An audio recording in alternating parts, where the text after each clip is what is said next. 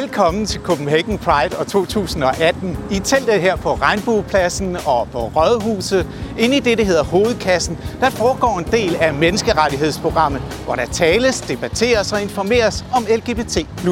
Lad os gå ind for.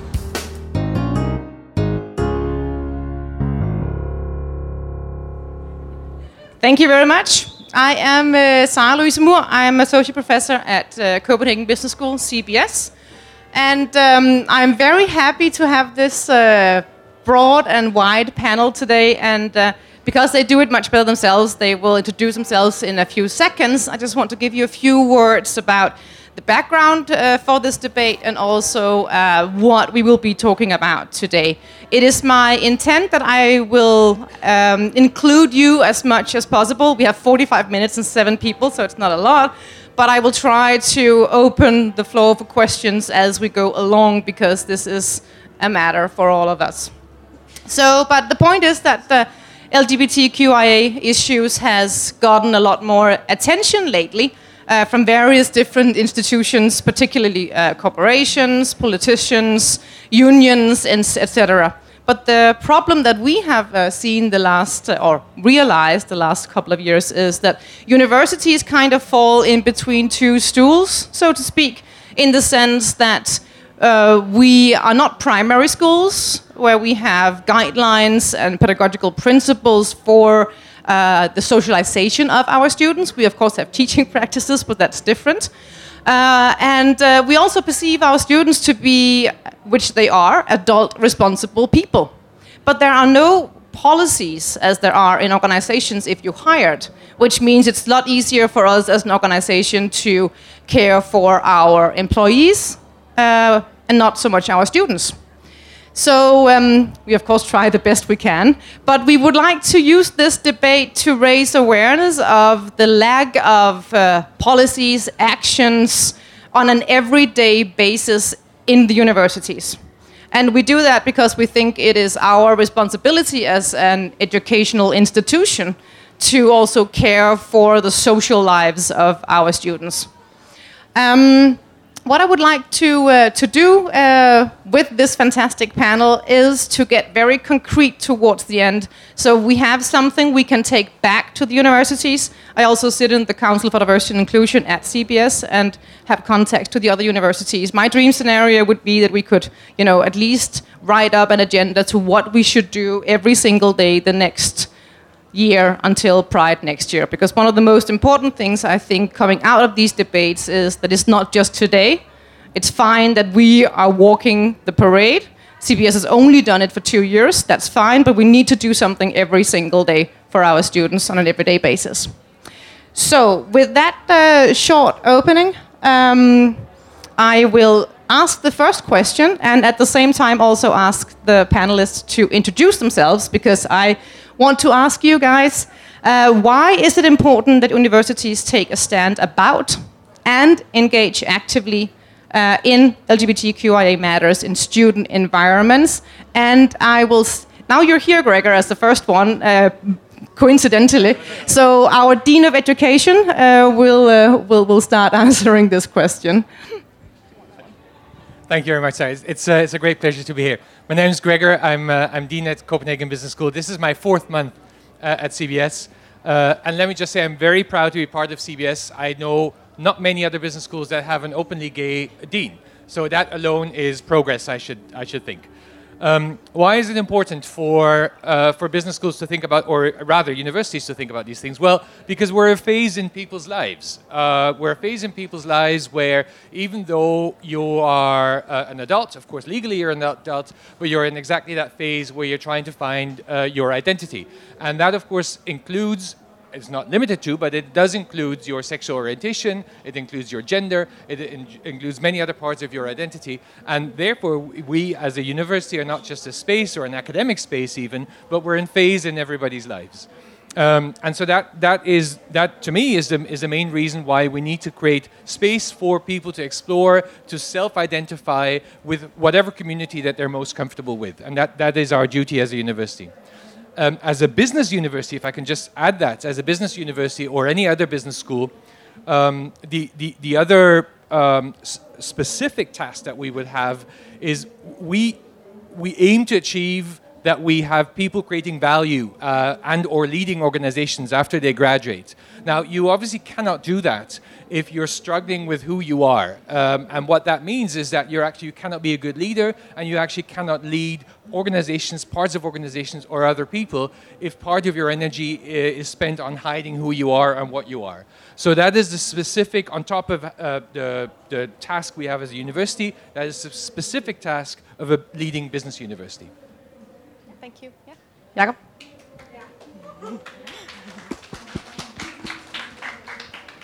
Uh, hi, my name is Jacob. I'm uh, from our student organization Diversity and Inclusion. And um, as Gregor already summed up, it's what I just wanted to say.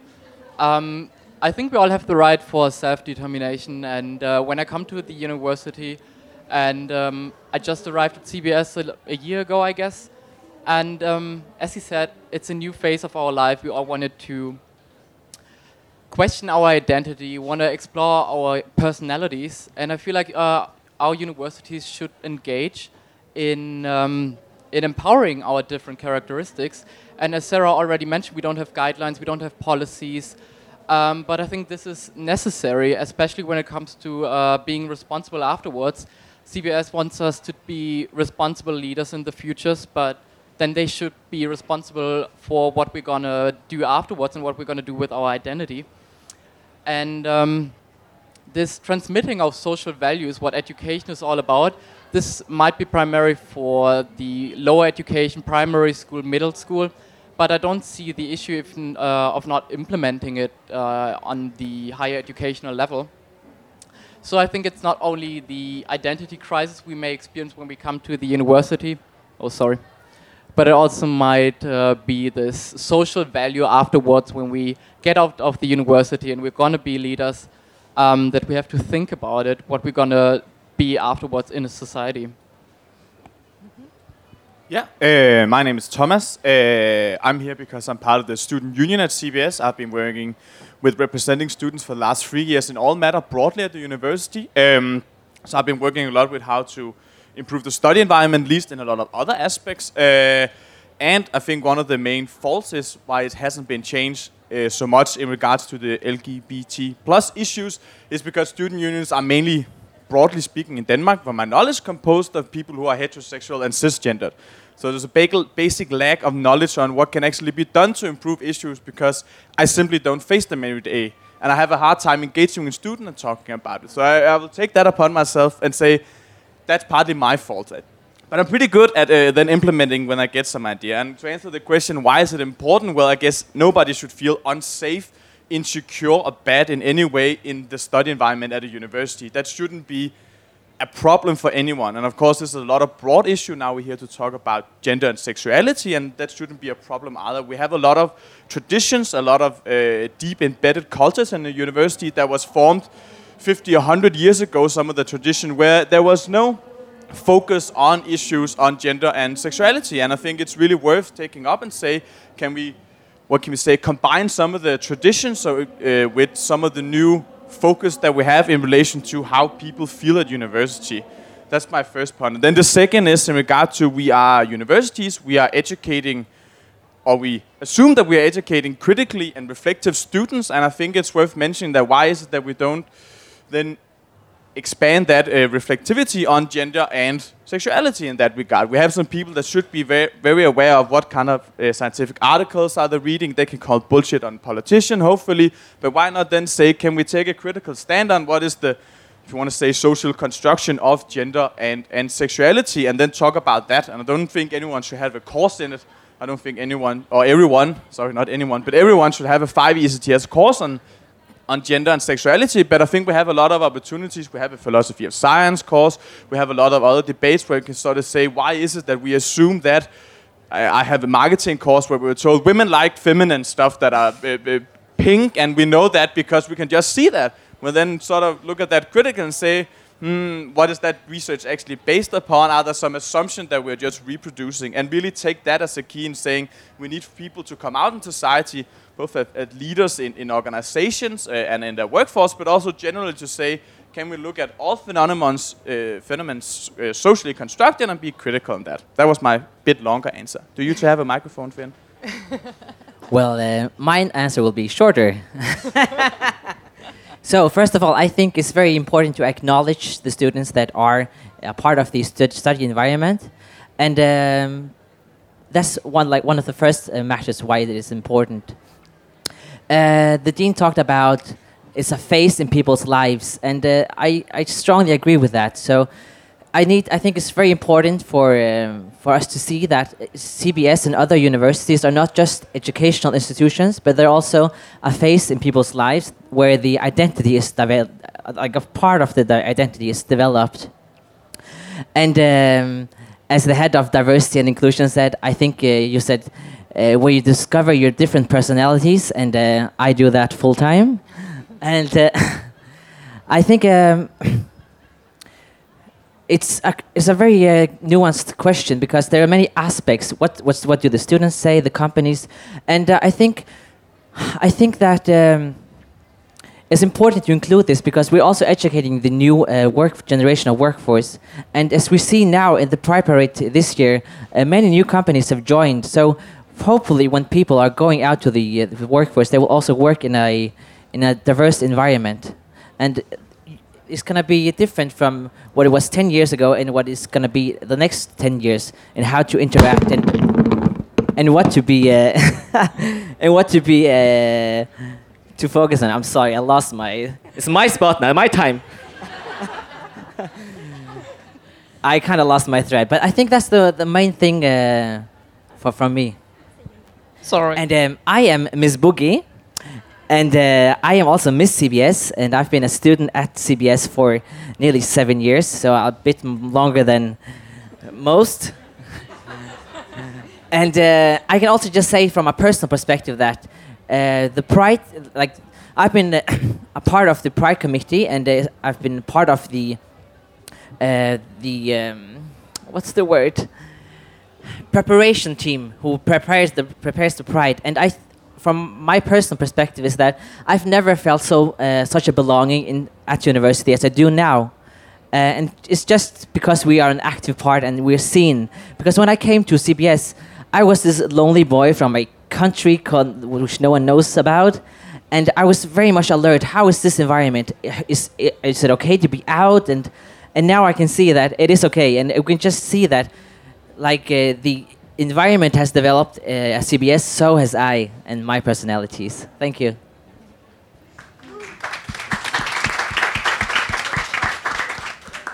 Hello, everyone. Uh, my name is Wafa Nilsson, and I work at the international office. And I would like just to uh, present this part here from the international perspective. And I will pick up from what you just said. If you feel welcomed and you feel you have a place at CBS, then I think there is hope. We are already doing something right, and we are in the right direction because that's what we need to be doing every day. And I'm happy to hear that. Um, but I'm dealing with international students, and I think we also have responsibility not only to our own Danish students, local students, but also to our international visiting students who chose Denmark, Copenhagen, CBS as a destination. We need to make sure that the tone is there, that they feel they are welcomed, not only in Denmark as a country, we are proud of saying there is tolerance and place for everybody, but also in a study environment. I believe it's extremely important that everyone who is at CBS will feel welcome. There is um, a sense of community, there is tolerance and acceptance, so they can thrive, have that mindset already in. They are the future leaders. But for us, on the international aspect, when we send them out back to their countries, they are good ambassadors for us. They will remember CBS and Copenhagen and Denmark as a good place to be. And that's, that's our mission from my part at least. Um, hey, my name is Mette and I'm a CBS alumni. Um, I've done master thesis in LGBT um, inclusion in the workplace. Is it? Okay. Um, yeah, it's important because educational institutions are really social forums, um, and with a cis hetero norm uh, being pretty much everywhere in our society, it mirrors uh, education institutions, and therefore it's important also to uh, teach especially the tutors in the intro days how they kind of shape the culture between the students and how they want the students to be, if they can, or like uh, they can try to at least. Um, yeah, I think they play, play a really, really uh, important role because often it's really stereotypical. These days it's really intense, and people are together for maybe a week in the party in the evening, um, and they have yeah got a big responsibility in how people interact. Yeah, uh, I'm Lai, and I'm a CBS student. Uh, I would start with saying that I want to thrive, I want to feel worthiness, and I want to feel like I'm normal, I'm part of the rest of the students. Uh, and I do, don't do that if I'm attending a university where uh, I am I, I am as a non gender non-conforming don't fit in. If I feel like I have to choose, like just the bathroom, if I have to pick choose, or have to go to the locker room, or if I want to be a part of a student network, or if I'm attending a lecture and I feel like I'm hearing that women do do this, men do that, and there's gender norms, uh, and and we have expectation in the gender norms. Uh, then I don't feel included. Then I don't feel like I'm part of um, the rest of the students. I, I would feel um, Would feel a bit strange and different, and the odd one out. That's, that always has to like raise the hand and say, um, "But we are some who don't conform to the gender or the gender norms." So that's why I think it's important that as a university that university that we also try to work on like including and just looking at gender norms, gen looking at sexualities, genders, uh, how we are as people, and we come in many shapes and sizes. Thank you very much. Should we give them a hand? Yes, we should.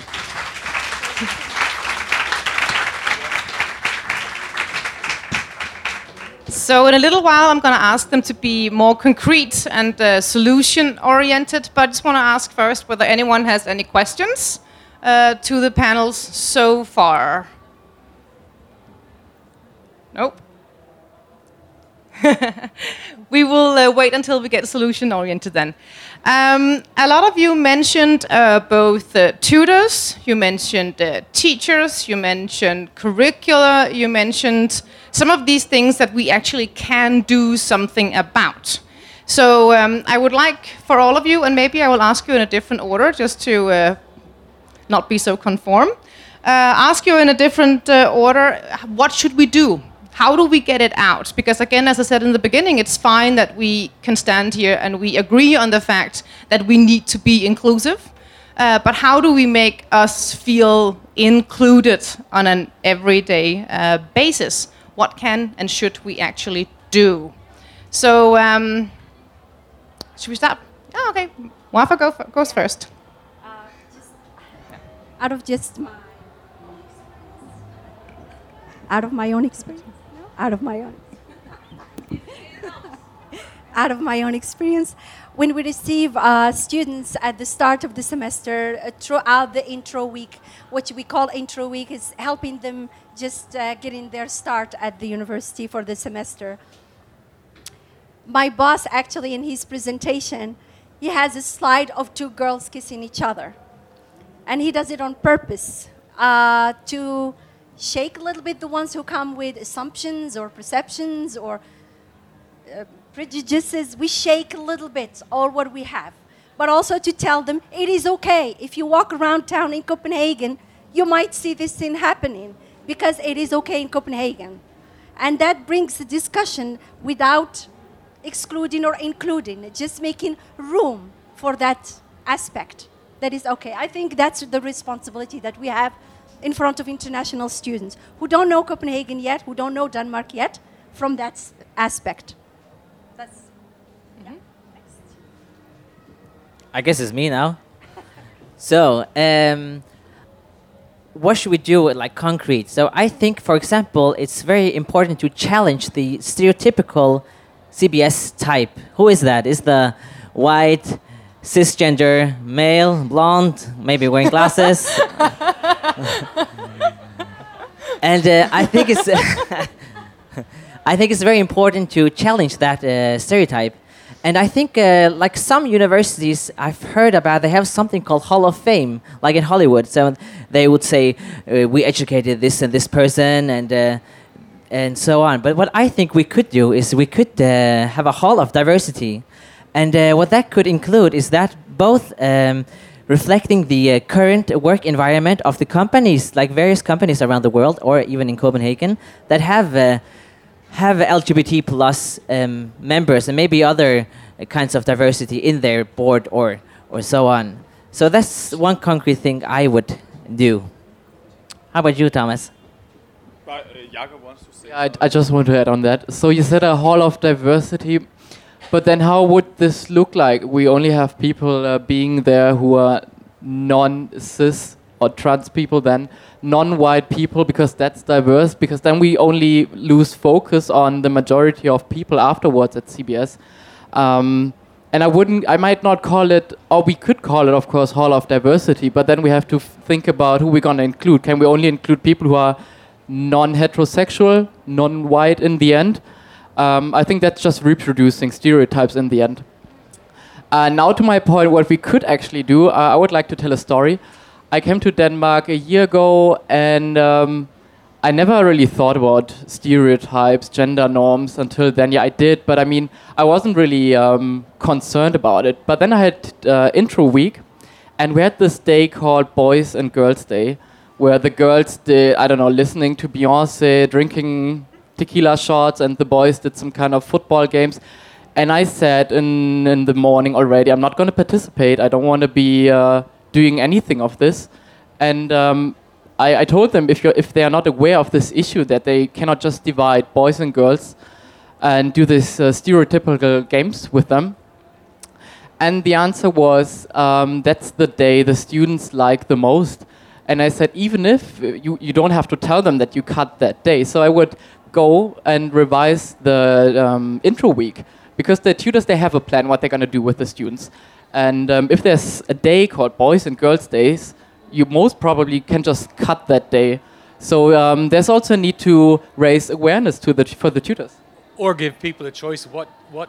Exactly, yeah, having choices. Yeah, you don't have to do a Boys Girls Day and then call it a diverse group who are doing something else. No, you just cut this whole day, and don't call it Boys and Girls Day. So we're not reproducing it uh, all over again.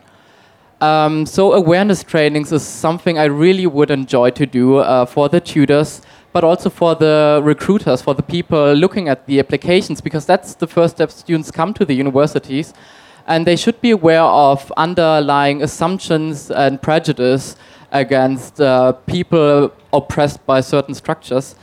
And um, this is not only an issue uh, for homosexual LGBTQI plus. It's only there are more groups who are oppressed by certain structures, and we can raise awareness by having some some trainings. Um, there are people who are professionals who provide these kind of trainings, and uh, that's a thing for tutors. That's a thing for recruiters. I believe for almost everyone. I would I would also say employees. Why not? Because I, I don't know really about the students as well. Yeah, but I just wasn't clear if you meant when you when we look at students' applications or if you're talking employees or no. When just if you can clarify, please. Yeah. Uh, so I said uh, when uh, universities are looking at the applications, uh, I assume university employees are doing that, right? So in the end, university employees need it. We can just. Hmm? Yeah. yeah. Yeah. Because uh, of course I could say, oh, he she is working at uh, the university, but it doesn't really mean that this person is also aware of these issues in the end. Maybe Thomas wants to comment on that. Sorry, but the CBS students are also very much involved in uh, in, in, in the intro days, which. Uh, yeah, definitely. I'll try to, to broaden it a bit up because now intro has been said four times, and yeah. I think it's very important. But it is uh, two weeks in the beginning, and most people are here for five or seven years, maybe even. so I think uh, there are other things. But I will begin with a really boring uh, politician-ish answer because uh, having worked with a lot of, can you say, structural changes in regards to the study environment, my own experience is there are very few structural solutions at a university. And uh, drawing on my experience from CBS, it's very, very hard because a lot of the things going on in the study environment are culture. So there are uh, 23,000 people going in and out. Some are here for a year, some are here for half a year, some are here for five years, and there are 6,000 new people coming in every year. So the culture changed a lot, and I think there are some uh, challenges, and we're just saying we need one structure overall. Also, the universities have a, a governing structure where there's a lot of autonomy locally, and there's a lot of democratic uh, democratic processes. So even though I said something about curriculum change earlier, well, that is a course responsible out at each individual course and a study board who are democratically elected who gets to do that. So it's very hard for Gregor just to sit up uh, in the dean's office and say, now everyone one has must have this in the curriculum, because to me that goes against some of the other values that are in the governing structure of the universities. And that is one of the democratic functions. In regards to intro, well, we have been doing it. I've been working with intro for the last two years at CBS. We had the organization called Sex and Samfund out in the spring. I think it was Sex and Samfund. They cancelled. Okay. Uh, but uh, either way, we have really talked about how can we educate tutors, can we make guidelines overall for that specific period. That is something we have actually tried to push a lot for at bachelor level at least. We haven't done so much at master level. I will admit to that right now. I think some of the other uh, suggestions that are very concrete for me is just what we're doing at CBS that I know about because I'm not super creative in this thing. But as uh, Sarah mentioned earlier, we have a, a, body on organ called the Council of Diversity and Inclusion, which is, is a central organ uh, with the mandate from the president who sits down and does analysis and talks about what can be done in with issues uh, and can we actually find some big university-wide structural changes. And I think CBS is one of the only universities who has a central, is it not? But I also think that's a good start to have all of that. Then I think you should dedicate staff specifically so all students know if you experience challenges with sexuality or gender, you have to go to this specific staff person that is trained in that because it is a hell to meet university administration sometimes and you can just get thrown around in the system a lot. So dedicating people to say we have one point entry that you can actually do here. Um, and then lastly, I say, okay, yeah going with curriculum, the only example I have is we have a new philosophy of science group working on that specific course that all students must have at all universities. And that's the one opportunity where I actually think we could say, well, should uh, sexuality and uh, gender be part of the basic curriculum? And that's the only thing where I can see that all students will meet that at least. So those were my suggestions. And now you're moving closer, so yes, I need I to shut up and understand. yes. So uh, if we actually are going to do something, so both uh, Thomas and I are on this council. What should we do? What should we do on Monday? I'm looking at you over on the other end. um, I would say start with looking at the intro uh, weeks. Uh, for for one thing, uh, I saw a letter for the intro week as a student where you should particip participate in uh, all kind of stuff. And one of the things were that women had to bring high heeled shoes. I was like, what? Uh, I had a friend with me who's uh, writing uh, as well and was doing a uh, subject on some matter, of course. And she was like, well, I don't walk in high heel shoes. Why should I bring some? I don't even own a pair. And it's like a weird uh, thing to like suggest that you want to bring for an interweek. Other thing is that I want to look at the phobia and sex sexism that we're experiencing at the interdays, the language, the, the not so inclusive language that we're using towards each other, both students between, but also the tutors and uh, the uh, all the other members or the staff. Um, I would say that is a big start because the intro days are the days where we are like learning what CBS is all about, uh, and that would be a great start to feel included and welcome. Also, I think we need to break down this understanding of Denmark being really tolerant and inclusive towards LGBT people with LGBT background. Um, for uh, several reasons, but it shadows for uh, it does neglect homophobia and sexistic comments. Uh, we need to teach the teachers that and the tutors. Uh, also, it can shadow when uh, people uh, meet homophobic comments because Denmark is open. You can be whoever you want to be, but still, you kind of feel that there's something wrong here. I shouldn't. Wh- why do I get all these questions about my personality? it's not okay. Yeah. yeah, that was one thing I was going to ask you because there were a lot of good stories as well. But we also need to remember that we also have this myth of equality and openness that sometimes hides the subtle discrimination that we experience. Yeah. I'm going to open again to the floor. Uh, Does anyone have any questions? And they can be uh, asked in Danish if that's uh, better, because I almost everyone, but I can translate for those who uh, who won't understand it. But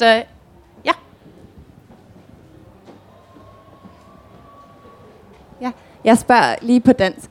Øh, jeg kunne bare godt tænke mig at vide, hvad for nogle, øh, altså hvilke ansvar I, I øh, stiller tutorne på forhånd. Altså hvad, hvilke, øh, hvad, hvad kræver I af dem? Altså jeg ved i hvert fald, at på KU, der har man nogle steder, øh, der beder du øh, dem, der skal være tutor, om at underskrive en decideret kontrakt, hvor det er øh, altså stillet helt klart op, hvad der er acceptabelt og hvad der ikke er acceptabelt. Altså hvad er der regler og retningslinjer øh, på nuværende tidspunkt? Og tager du om introtutor eller, eller lærer også? Ja, vi kunne måske brede det ud til lærerne, det ville være ønskværdigt. Ja.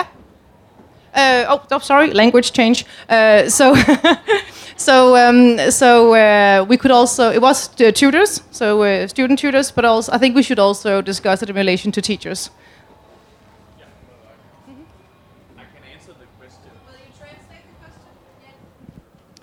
Oh yes, of course I should translate the question for the whole uh, the whole uh, group and not just the panelists. Sorry. Yes. So, what specific requirements uh, uh, do we uh, place for the tutors? So, what responsibilities do they have?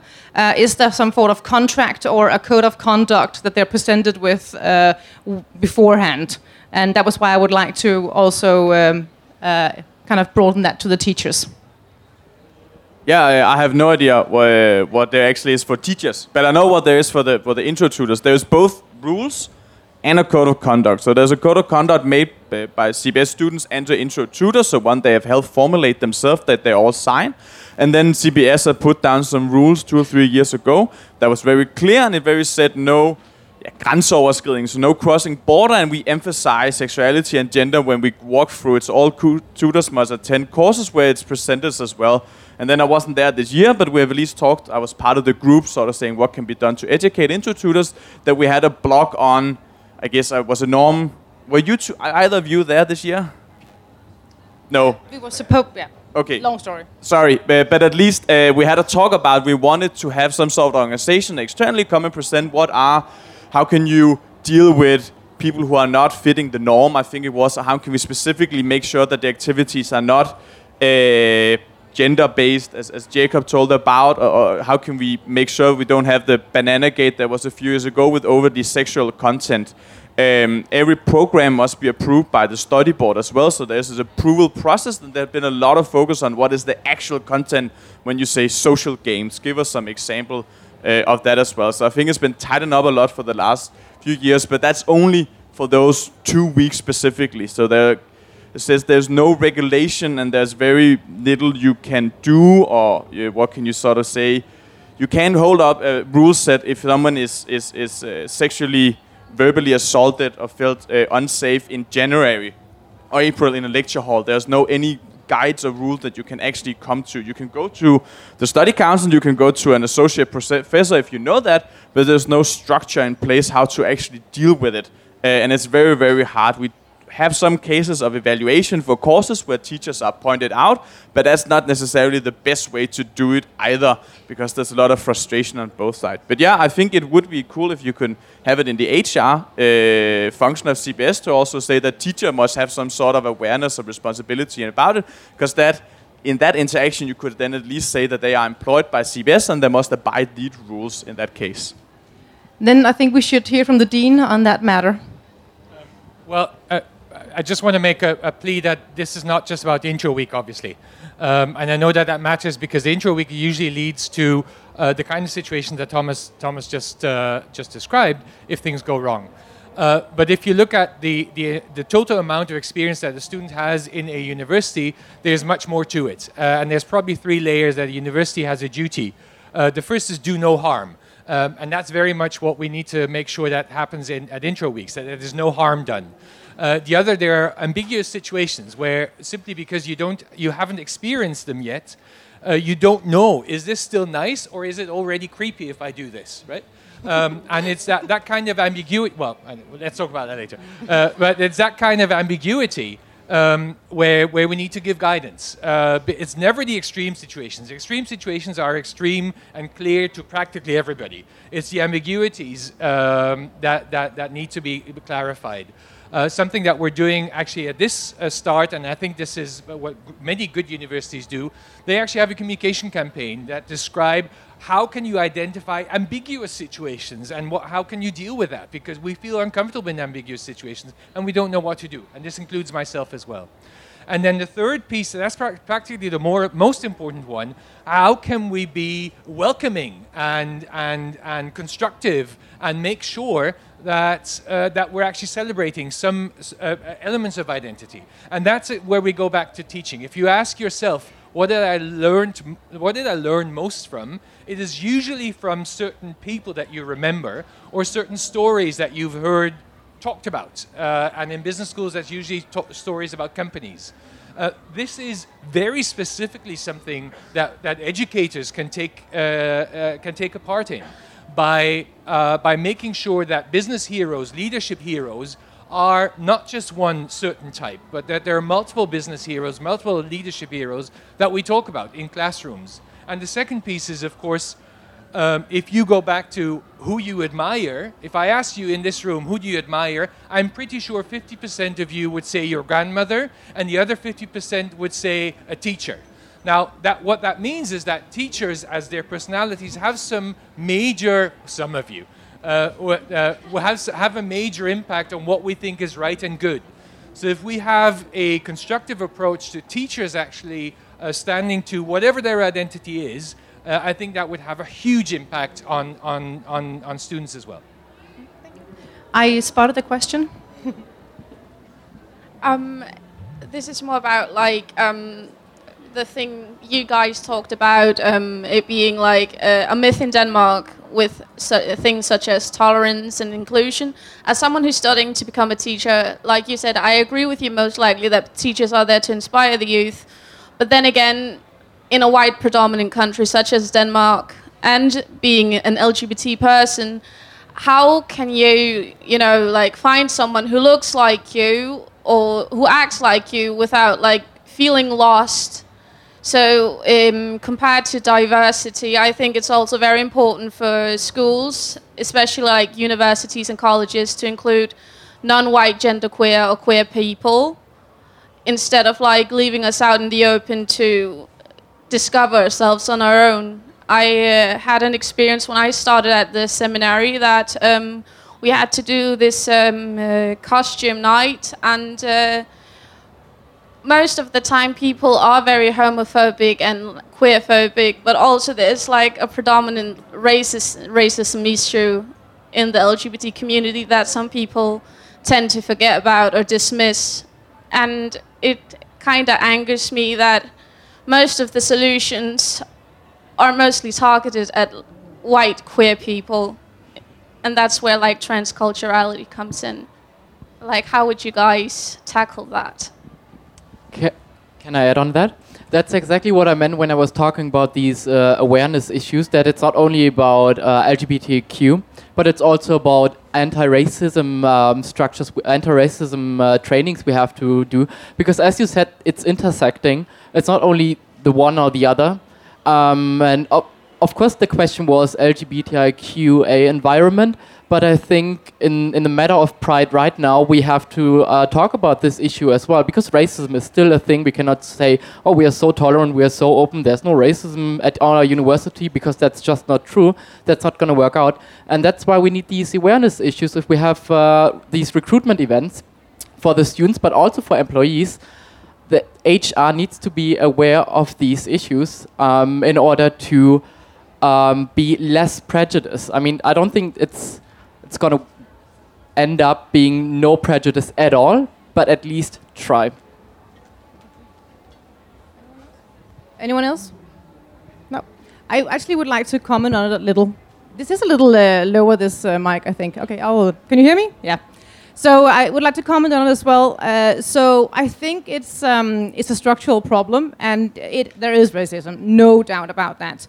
What we try to do in CDI, what we also fight with is on one hand to look at numbers because that's basically what parts of management at least, uh, not Gregor as much, but uh, I mean tends to be persuaded about. But what we also try to do when we do uh, events and uh, uh, interventions is to not take a specific point, but look at it intersectionality, uh, not in the sense of ticking five boxes, but more looking at what norms are we actually constructing here at the university, and how can we how can we try to uh, to engage in all of the norms and not just specific issues.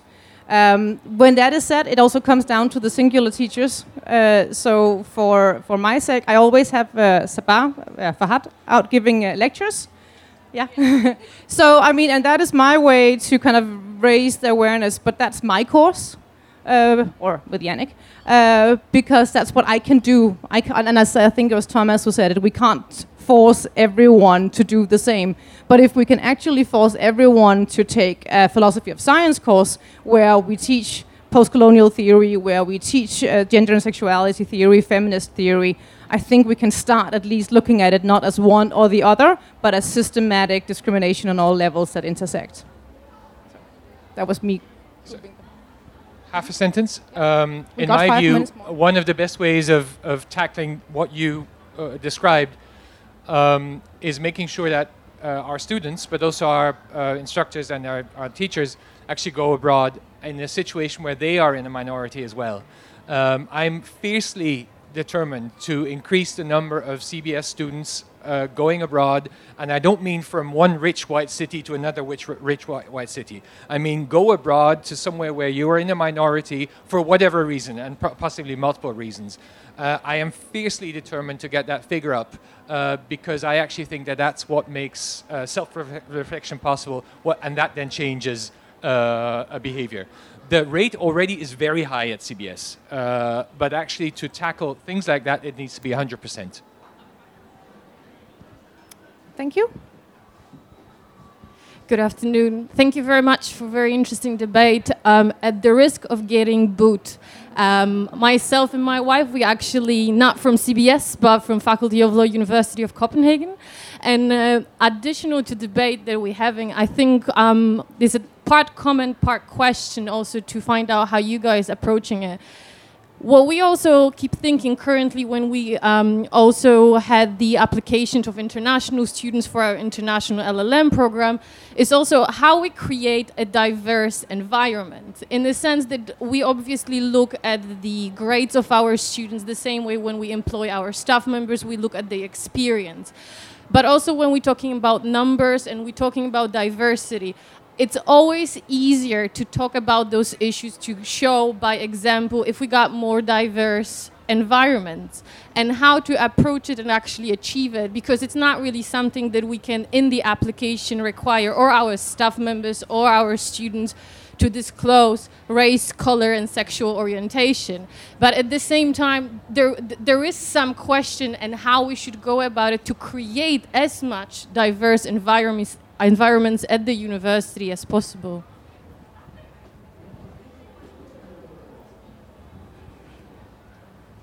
Anyone? Otherwise, I'll answer it. I feel like this was a question to me because I just raised this HR awareness issues. Um, no, it's not about like pointing out um, the applicant and tell identity uh, parts of the, this person applying. Um, it's more about these underlying assumptions you have when you read an application. And um, a first step, for example, drop the picture of applications. This is a thing I really hope that's gonna just vanish. I don't think that's necessary nowadays any longer. But it's about when you read a name and you know it's not a European name. Of course, you could say, yeah, I don't mind, but underlying presumptions, you know there is something. You you you have some assumptions about this person already. If you don't want if you don't want it, okay, but you can't do much about because you're going to be raised in the system. So it's a structural problem, as Sarah already pointed out, and it's about raising awareness of the structures and not about the identity of a person, but more about the structure which are underlying and which you are like moving around when you're doing um, HR applications. just because it happens that I deal with applications of international students as well as our local CBS students. And I can assure you the picture or the origin is not part of what I'm looking at. I'm looking at academic performance, but also the student who's been out of the comfort zone. because they have to write a motivational letter when they apply to the degree that I'm a program manager of. And it's so important to the one who gets out of the crowd is actually the one who's been out of the comfort zone, who's been out to Africa giving vaccines, who find time to volunteer somewhere in Asia in crisis time and so on. That's what caught my eyes, and not the name and not the picture and so on. It's academic performance and somebody who's uh, willing to give it a shot and do the extra mile. So let's get rid of the picture. Please. yes, if that's what it, it doesn't count for me as an assessor. So We have been granted five minutes more.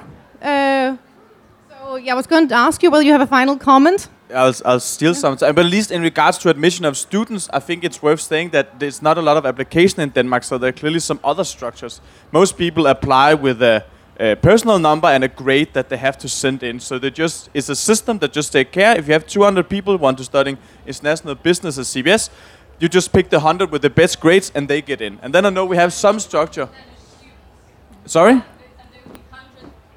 and there will be 100 Danish white students. My point was not about uh, the negative discrimination, it was about the positive discrimination. It was about the fact that we should do something actively to have more diverse student environment. So, to take the positive aspect that the name is non European. To give that points to the fact that if we want to change how the energy is at our faculties and universities, we need to be more proactive about those aspects. Yes, but they are mainly governed by central rules in regard to admission at least. So once again, you are restrained by a lot of rules, a lot of things you can't necessarily change. That makes it really hard. Uh, and I don't really have any good guesses on what you can do runningly to change the student mass other than look at broader structure and then say, okay, we have a openly gay dean. You can maybe have that as a hero here at CBS, and you can say we are a diverse university in that, maybe other people would apply in that regard then. But it's really hard to change the student mass with the Danish admission system at least. I don't want to talk about myself, but uh, the reason why this is hard, and you know it, is that, that there's two clashing principles here. Uh, you know, one is of, of, of equitable access, and the other is of diversity. Um, but but and at the expense of sounding like a broken record, this is precisely the reason why we need to look at uh, university as a phase in people's lives, uh, and not just as a place, and make sure that in that the sum of the experience that they have is something that includes being in minorities um, uh, and that and hence again I'm, I'm, I'm repetitive here. Hence everybody needs to go out and not from a rich city that is wide to another so not from copenhagen to sydney um, right? Uh, uh, uh, but but, but to another place where, where, they are, where they are in a minority so that, that, so, so that the sum of experiences and not so much the place becomes a diverser one. Good. And maybe we should also add that, I mean, being here made a lot bigger change than we actually uh, experienced. So my wife and I were on in the front last year, and I think we had about, I don't know how many students we had coming up to us saying we had no idea CBS was like that. We thought CBS were only Sorry, Thomas. like Thomas. So I think it's also, you know, us engaging publicly in events. I mean, and that's anti-racism, and that is, uh, I mean, pride. That's everything to change our uh, our image because our image is very different, which means certain specific people apply to CBS. So it's also to get other people to apply. Good. So um, we have time for a very short final uh, comment uh, from a few of you. Uh, I would say for the matter with uh, like more diverse students, uh, would it be weird to think about accepting more than 20% in the quota two, two, where you look for the admission process with the motival uh, letter? Would that be weird to think of that instead of is, is, is, instead of only looking at the grades? Because that would maybe raise something. I don't work at admissions. I can only speak from my little corner at CBS, which is I'm dealing with 100 applications and we receive it's self-selective based on so many criterias. I would love to see everybody applying, but it's self-selective, so I can't do more about it. But when the application is in front of me, like I can say, I can assure you, I'm not looking at the name or the picture. but there are the criteria that is academic performance and somebody who's been out of the comfort zone doing more than just being as a student on the bench collecting 10s and 12s. So these guys, they've done it already. They don't need me as an extra master. But the ones who've done something out of the box, they get my attention. And then I call them for an interview and we take it from there. So, but I don't know about the quota and it's. I can only say that we looked at it in the council, and actually, yeah, you were going to say that. So, uh, about no, with social mobility, so actually increasing the number of quota uh, two applicants actually made uh, less or resulted in less social mobility because it's also about writing the letter, the motivational motivational letter, having resources to also get help, uh, the right network to to write it. So uh, I think we need, yeah, more radical matters. But uh, I think that uh, the gentleman there will actually steal my mic in a second if we don't stop. So I just want to finish with saying uh, thank you so much for coming, all everyone. Let's uh, thank our panel, and everyone is welcome to join us tomorrow. There are small flyers. So if you don't have anyone to walk with, walk with us. Uh, and uh, I will also say that we. Uh, what we also do is we produce a video both based on today and also based on tomorrow, which will uh, actually be uh, on intro uh, week. You didn't even know that yet. so uh, let's uh, thank the panel.